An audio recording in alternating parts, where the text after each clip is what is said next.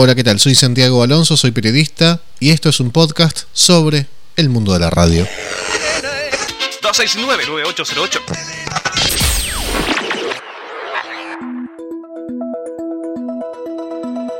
En los tempranos 2000, cuando uno andaba por los 20 años, 20 y pico, la difusión de la música se daba exclusivamente en las radios más importantes.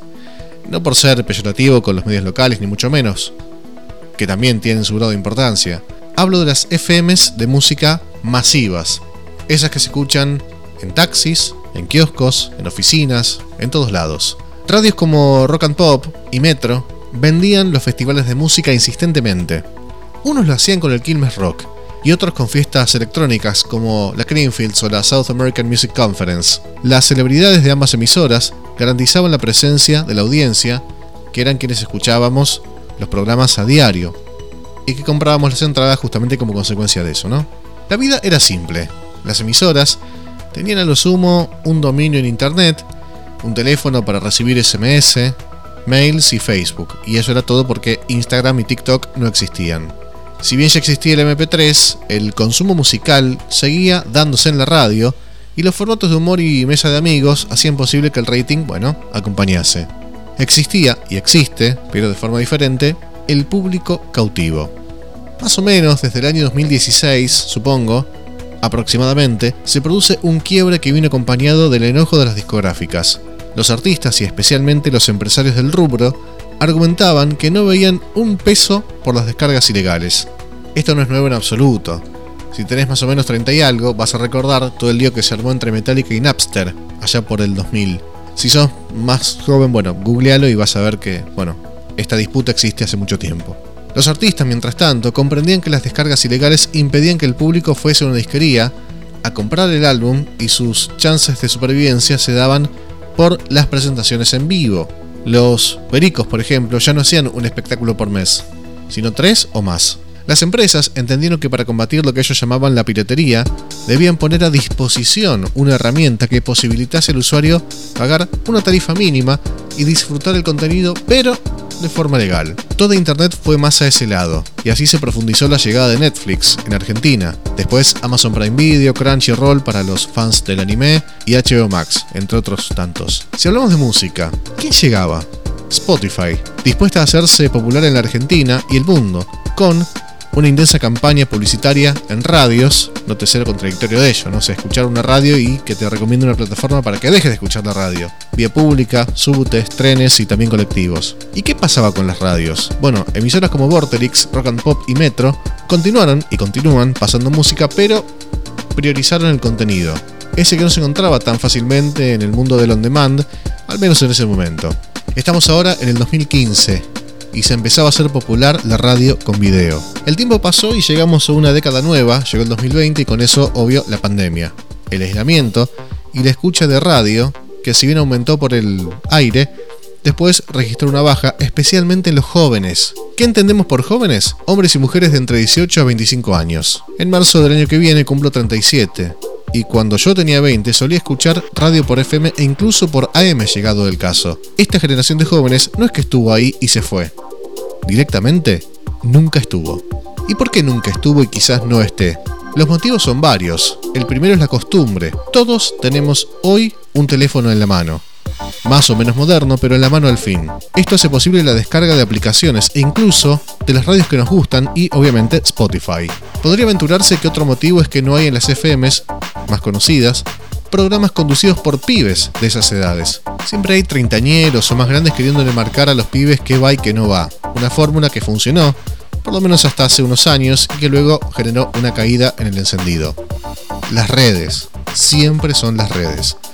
En las redes están los jóvenes experimentando, grabando, subiendo, polemizando y posteando. Ya ni siquiera están en Facebook. En Facebook están los padres, están los primos mayores, están los tíos. Sino que están en Twitter, un poco, mucho más en Instagram y centralmente en TikTok. La clave, la inmediatez. Es posible que en el único caso en el que estén escuchando radio sea cuando viajan en auto con familiares o amigos, que sí tenemos esa costumbre. Quizás ahí conozcan Aspen, Metro, Pop Radio, Radio Disney, pero siempre van a ser turistas pasivos y difícilmente las elijan por mutuo propio. Spotify y en menor medida YouTube satisface esa necesidad de música. En mis años mozos, por así decirlo, lo hacían las radios y los canales de música como MTV y Match. Hay además otro fenómeno que se corresponde con algo que ocurre especialmente en Buenos Aires y es por una cuestión técnica muy compleja. El espectro es un quilombo. Entre radios legales, ilegales, con y sin papeles, conocidas y no tanto, se hace imposible sintonizar cualquier propuesta. Esto hace que en zonas céntricas de las ciudades no llegue lo que antes sí, entonces la escucha pasa a ser online. Por otra parte, para los pequeños radiodifusores, los costos energéticos hacen difícil el sostenimiento de un proyecto, tanto comercial como artísticamente. Entonces, las radios tomaron la decisión de hablar de un público tan concreto como lógico, el que todavía tiene por costumbre escuchar radio de forma tradicional. Metro, que era la emisora cool, canchera, la que traía lo nuevo y lo que no se escuchaba, llevó a cabo la mayor transformación de su historia. En 2020, a fines de ese año de la pandemia, sufrió la partida de sus figuras centrales, Mario Donnell, Andy Kunetsov, Matías Martin y Sebastián Weinreich. Se fueron para armar un proyecto similar pero con otros propietarios y otra dirección. La 95.1 entonces repensó su audiencia, tanto desde los contenidos como desde la música. El motivo, muchas veces central para poner una radio en lugar de otra. De esta forma, sumaron música que fue un suceso en los 90 y 2000 y también en los 80, hablándonos a nosotros, a los que tenemos treinta y tantos. De esta forma, no es alocado que en el programa de la mañana suenen los Pet Shop Boys, Technotronic, Erasure y otros. Metro dejó de ser entonces una radio moderna para pasar a difundir oldies que disfrutamos. A diferencia de las redes y la música de moda, ellos sí nos hablan a nosotros. La misma estrategia tomó FM Rock and Pop, una de las radios más importantes de la historia de nuestro país.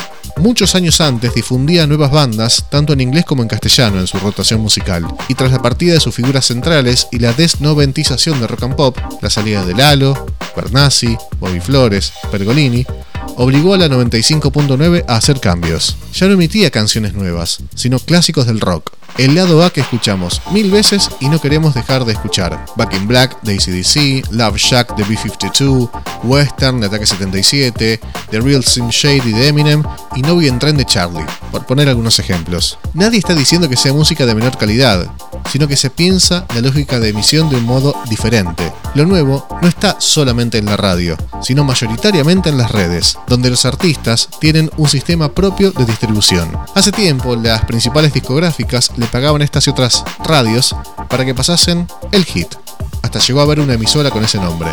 Esto ocurría en los programas de mayor facturación. Eduardo de la Puente llegó a decir en el pico de popularidad de cuál es que él sentía que el problema de esa radio no era la música, sino la reiteración de la música, y que muchas canciones las sentía como tanda. Esto se lo dijo el periodista Sergio March en ese libro fabuloso llamado Cinta Testigo, La radio por dentro. ¿Nunca se preguntaron por qué un mismo tema se emitía cada 2 por 3 en diferentes programas? 6 de la mañana, 1 de la tarde, 3 de la tarde, 8 de la noche, 7 de la mañana, 10 de la mañana, 12 del mediodía y así. Bueno, esa es la discográfica pautando. Como pautan las empresas de telefonía, servicios de streaming, shampoo, supermercados, automotrices, etc. Sí, es importante que el mundo analógico tienda puentes con lo digital. Tener Twitter, Facebook, Instagram y WhatsApp. Pero lo central es eso, hablarle a alguien específico, más aún en tiempos en los que hay audiencias que nunca estarán en la FM, sino en Internet, donde la batalla puede ser interminable. Lo que no cambia es la necesidad de una idea. Una idea, una idea, una idea.